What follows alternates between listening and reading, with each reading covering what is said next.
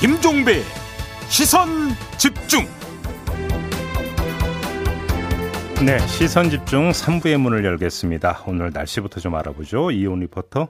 네, 현재 강원 북부에 비가 오고 있죠. 낮에 그밖에 수도권과 강원도, 밤에 경북 북부 동해안으로 확대되겠고요. 수도권은 소강 상태에 드는 곳이 많겠습니다. 주로 경기 북동부, 강원 중북부에 천둥 번개를 동반하고 내일까지 20에서 70, 강원 중북부 많은 곳은 100 이상, 강원 남부, 경북 동해안은 10에서 40, 수도권과 오후에 제주도에는 5에서 20mm 가량 내리겠습니다. 날씨였습니다. 뉴스의 이면을 파헤치는 삐딱선 정신. 핵심과 디테일이 살아있는 시사의 정석. 여러분은 지금 김종배의 시선 집중을 청취하고 계십니다.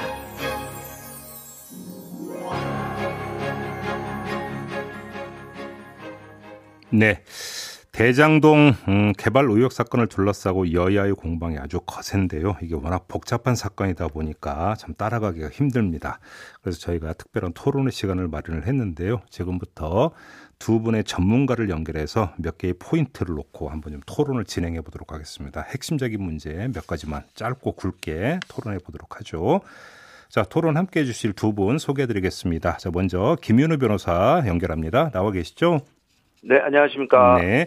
그리고 경제민주주의 21 대표조 김경률 회계사 연결돼 있습니다. 나와 계시죠?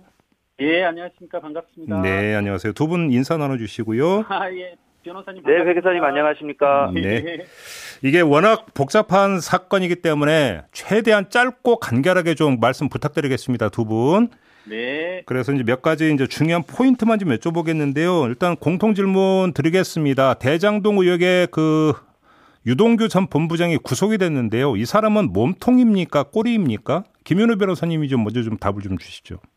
예, 꼴이라서 구속됐다고 봐야죠. 네 뇌물 배임 이런 사건은 사람이 거짓말하지 돈은 거짓말하지 아, 않습니다. 네. 돈과 이해관계만 따라가면 되는데요. 음, 이걸 안 따라가고 지금 수사 면제자는 너무 많네요. 그 어쩔 수 없는 곽상도 곽병채를 제외하면 음, 검찰 출신 법률 고문 빼고 권순일 대법관만 수사하고 있고 네. 100억 분양 다- 대행사 빼고 집을 산 사람도 빼고 지금 주범하고 이해관계가 대립되는 사람만 표적으로 수사하고 있지 않습니까? 네. 이 수사 계획서가 좀 어떻게 작성된 것인지 이해가 안 되고요. 음, 지금 뭐 새누리당 신영숙 의원 동생한테 돈 줬고 새누리당 성남시 의원에게 뇌물 줬던 개발업자와 동업 관계 있었던 사람들 그 한나라당 중앙청년이 부연 남욱 변호사 천화동인 사호 주인이죠. 네. 국민의힘의 일부 녹취록을 제공했다는 정영학 회계사 천화동인 오후 주인이죠. 네. 남욱 후배이고 성남 도계공 전략사업팀에 들어갔다는 한나라당 보좌관 출신 정민영 변호사 그다음에 정영학과 같은 회계법인에 근무했었는데 성남 도계공 전략사업팀에 들어갔다는 김민걸 회계사 이렇게 확실하고 진한 돈과 이해관계에는 무관심하고 음, 남욱 정영학에 대해서 그 이 후보가 의혹 제기하는 바람에 수사받았던 사람들이고 남욱만 구속해서 된 적이 있지 않습니까? 예. 그런 원한 관계 있고 이것만 봐도 이해관계가 대립되는데 그쪽에 가서 수사를 집중하는 건 딴 데 가서 어, 등 긁는 것이다. 저는 이렇게 생각합니다. 알겠습니다. 김경률 회계사님. 예, 그 변호사님의 유동규 전 본부장이 꼴이라는 표현 저 역시 전적으로 동의하고요. 어, 민주당 측의 어떤 진전된 입장이 아닌가 이렇게 생각을 합니다. 음, 이미 2012년 당시에 일부 언론에서 그 출처는 당연히 이제 성남시로 예측이 되는데요. 대장지구의 총 사업 규모가 4조 원에 육박할 것이라고 어, 보도가 되었습니다. 예. 그렇다면 이 4조짜리 사업을 이재명 지사의 표현을 빌린다면 일개 한전 직원에 의해 설계되고 실행되었을 리는 만무하다고 생각하고요. 음, 만약에 이재명 지사의 말처럼 이게 유동규 전 본부장, 즉 한전 직원급에 의해 설계되었다 하더라도 네. 관리 책임자로서의 주의 의무를 다하지 않아서 배임일 것이고요. 예. 이것은 여야의 어떤 대립된 시각이 아니라 국민의 시각에서 봤을 때 4조짜리 사업이 과연 유동규 당시 기획본부장에 의해서 설계되었을 거냐 절대 그렇지 않을 거라고 생각하고요. 김 변호사님과 음, 대립이 있을 거라고 생각했는데 의외로 이제 그런 뭐랄까요 의견 차이가 해소되어졌는데 유동규 당시 기획본부장은 꼬리이다 그렇다면 결재선으로서 위로 올라갔을 때 누가 있느냐 이 몸통을 찾는 게 이 사건의 핵심이라고 생각합니다. 그러면 김경률 회계사님, 유동규 본- 전 본부장의 꼴이라면 몸통은 이재명 후보다 이렇게 보시는 겁니까? 어, 저는 사실 이 결제선의 입장에서 봤을 때 당시 이제 그 직무 대리였지 않습니까? 예. 아, 그렇다면 몸통은 이재명 지사로 추측하더라도 음. 저는 큰 무리는 없다라고 생각합니다. 그래요. 자, 김윤우 변호사님. 예, 예. 지금 그 이 몸통이 이재명 후보로 추측될 수 있다라는 말씀에 대해서 어떻게 생각하십니까? 이 한국일보에 나온 보도인데 검찰의 녹취록을 낸 정영학 예. 초과 이익 싹쓸이 설계 이런 보도가 나왔습니다. 음. 이게 뭐 회계사님도 아시겠지만 사업 수지표, 현금흐름표, 자본구조 설계 이런 것이 모두 회계사가 작성하는 사업 타당성 용역이라고 하는 건데 그 용역비가 보통 5천만 원 이상입니다. 예. 그런 거를 회계사들이 작성하지 그걸 거기에 대해서 어, 회계사가 작성해 온 걸 변호사 출신 시장이 보고 어, 뭘 어떻게 틀렸다고 하겠습니까? 음. 지금 이, 이 김민걸 회계사 같은 경우는 정영혁 회계사와 함께 근무했던 사람이 정영혁 회계사 영향으로 거기 들어갔다고 하거든요. 예.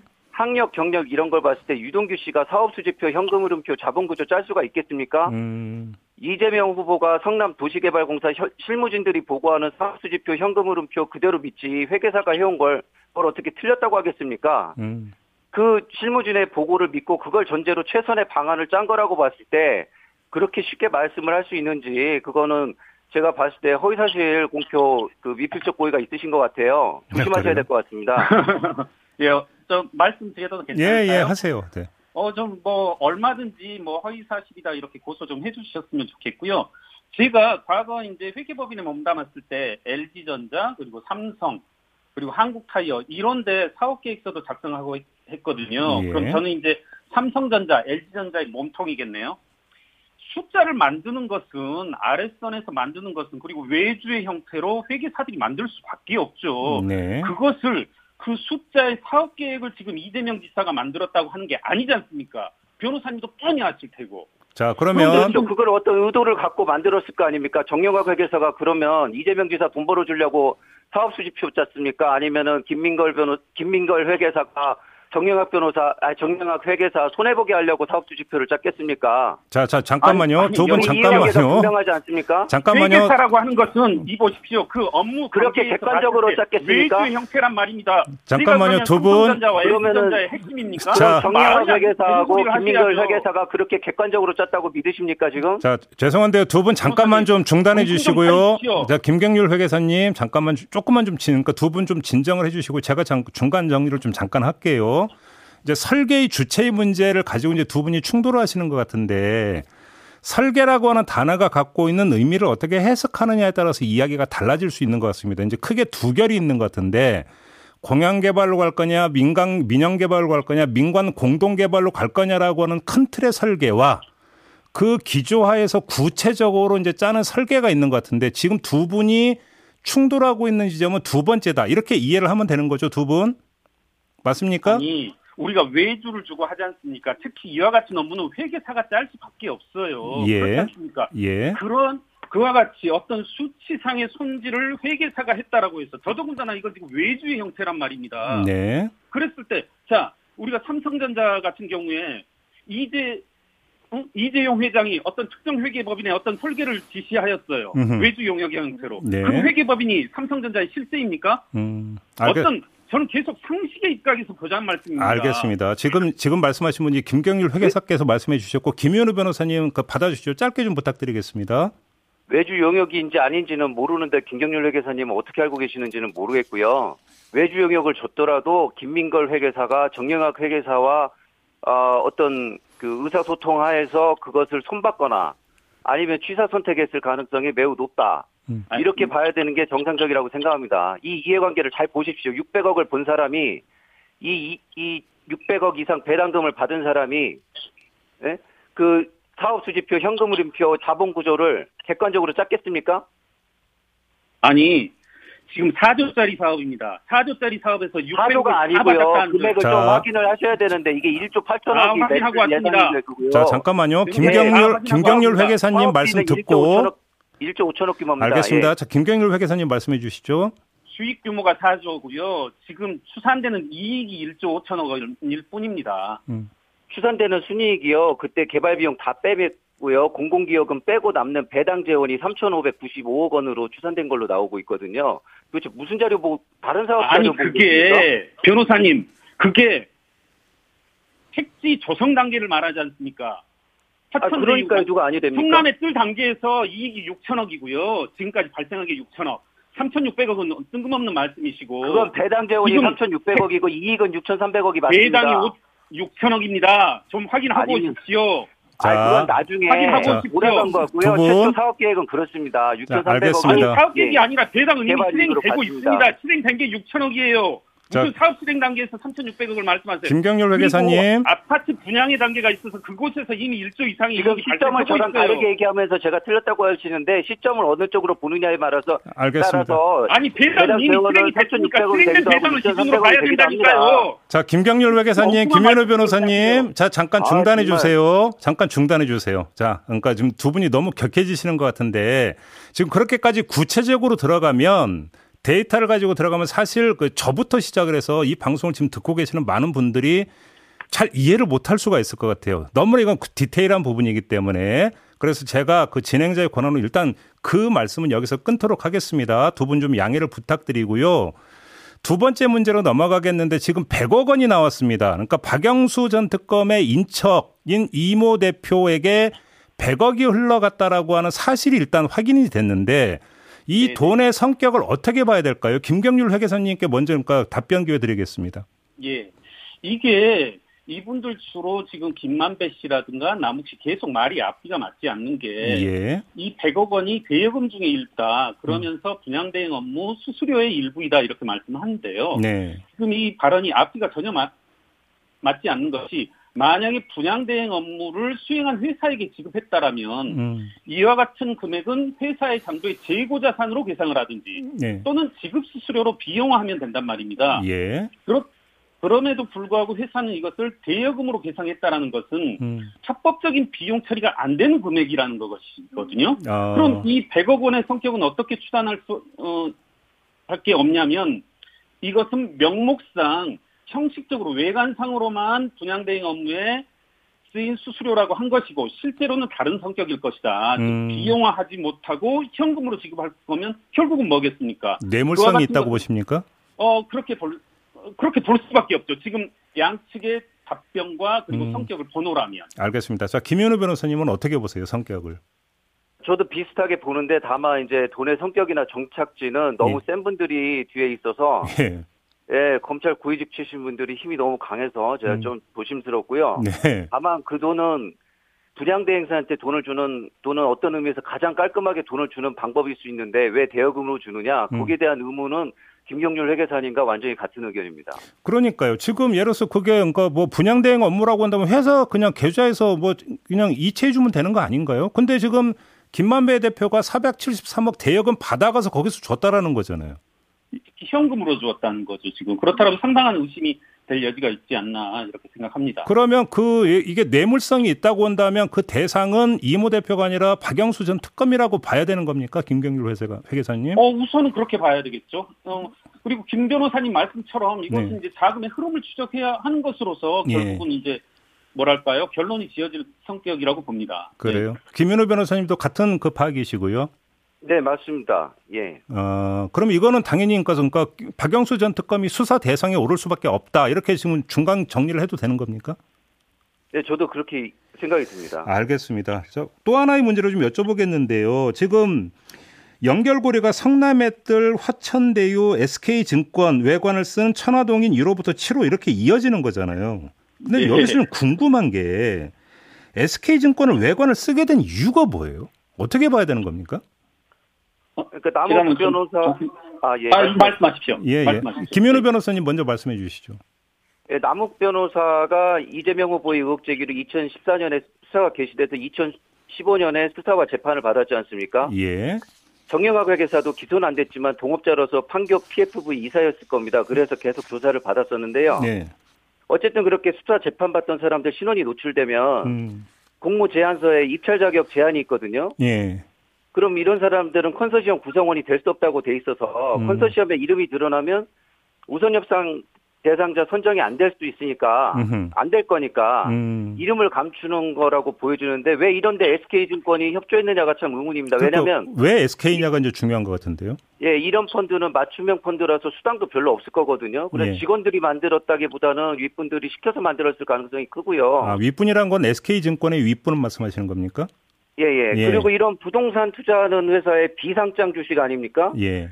이런 데- 이런 비상장 주식 투자하는 펀드는 잘 설정을 안 아. 해줍니다. 음. 그리고 또 보도가 나온 게 SK 그 재벌가에서 돈을 대주는데 대출 약정금만 3,800억이라고 하고 실제 대출 실행금은 626억이라고 하거든요. 네.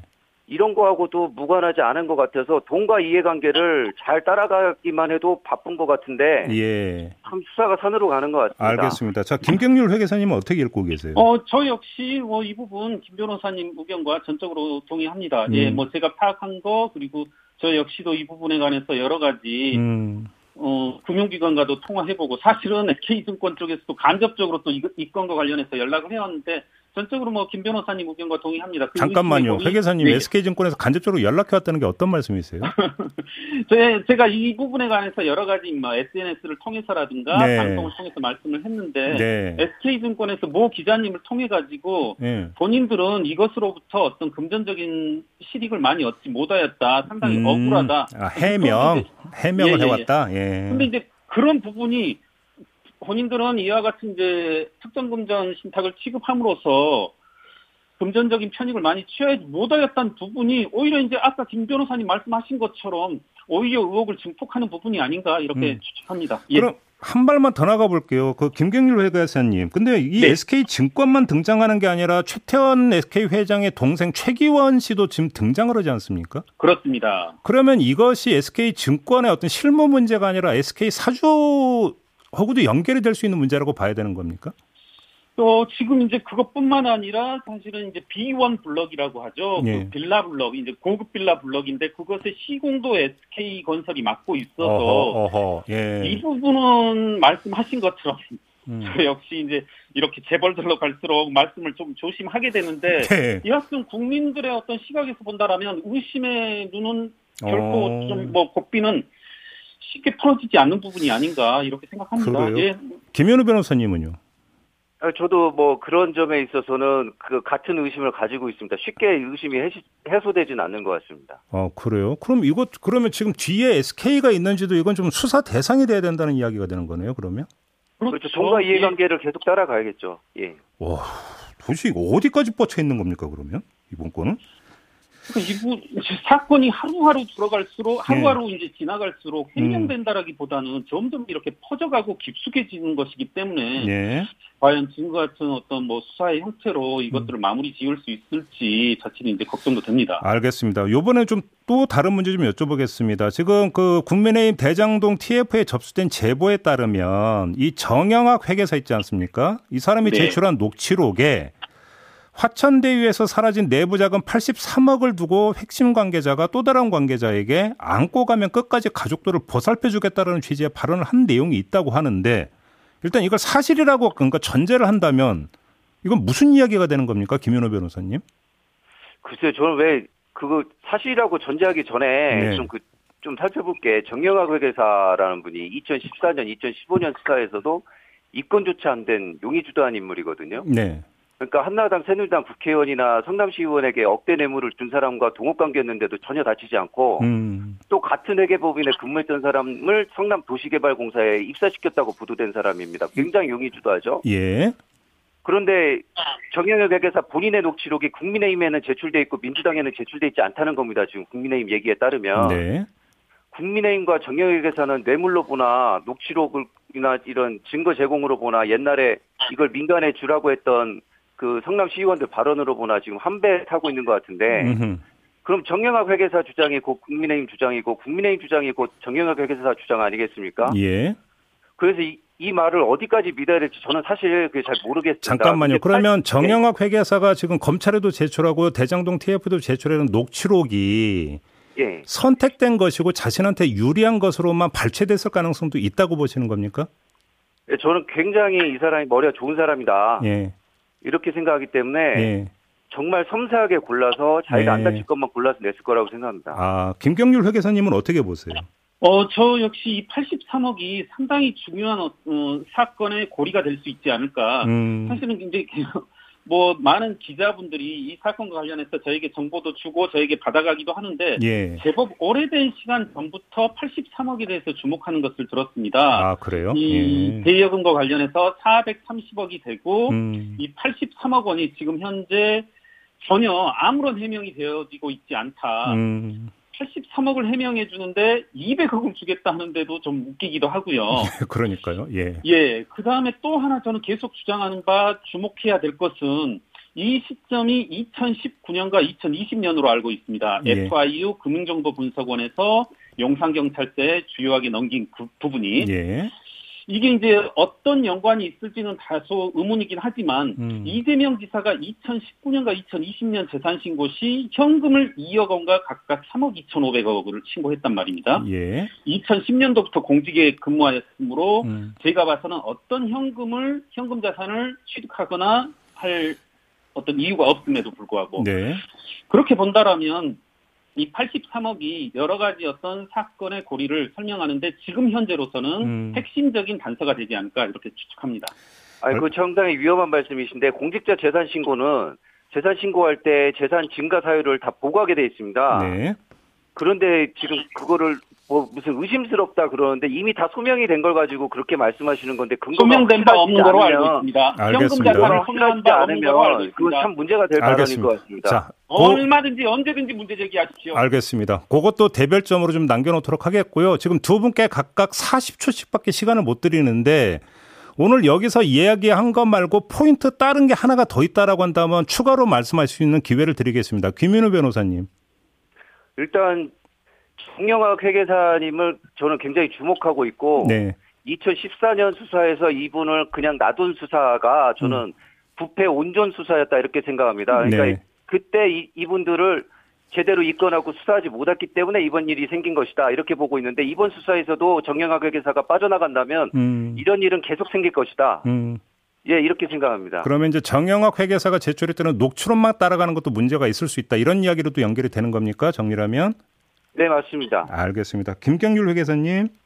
예, 이재명 지사 스스로 과거 2018년 도지사 선거에서도 이 사업을 대장지구 네. 사업을 당군일의 최대 치적이라 하였고 음. 본인 스스로가 9월 중순경에 본인이 직접 설계하였다라고 진술한 바 있습니다. 예. 이에 기초해서 이재명 지사에 대한 어떤 엄밀한 보다 깊은 넓은 수사가 진행돼야 된다라고 생각합니다. 알겠습니다. 지금 이제 토론을 좀 마무리를 해야 되는데요. 어, 뭐 오늘 토론이 그 너무 뜨겁게 진행이 돼가지고 시간이 좀 너무 부족하다라고 하는 진행자로서의 좀 아쉬움이 있는데 좀 나중에 기회가 되면 두 분을 좀 다시 모시고 한번 좀 총괄 정리하는 시간을 좀 가져보도록 하겠습니다. 그때도 두 분 응해 주실 거죠? 예. 아 예.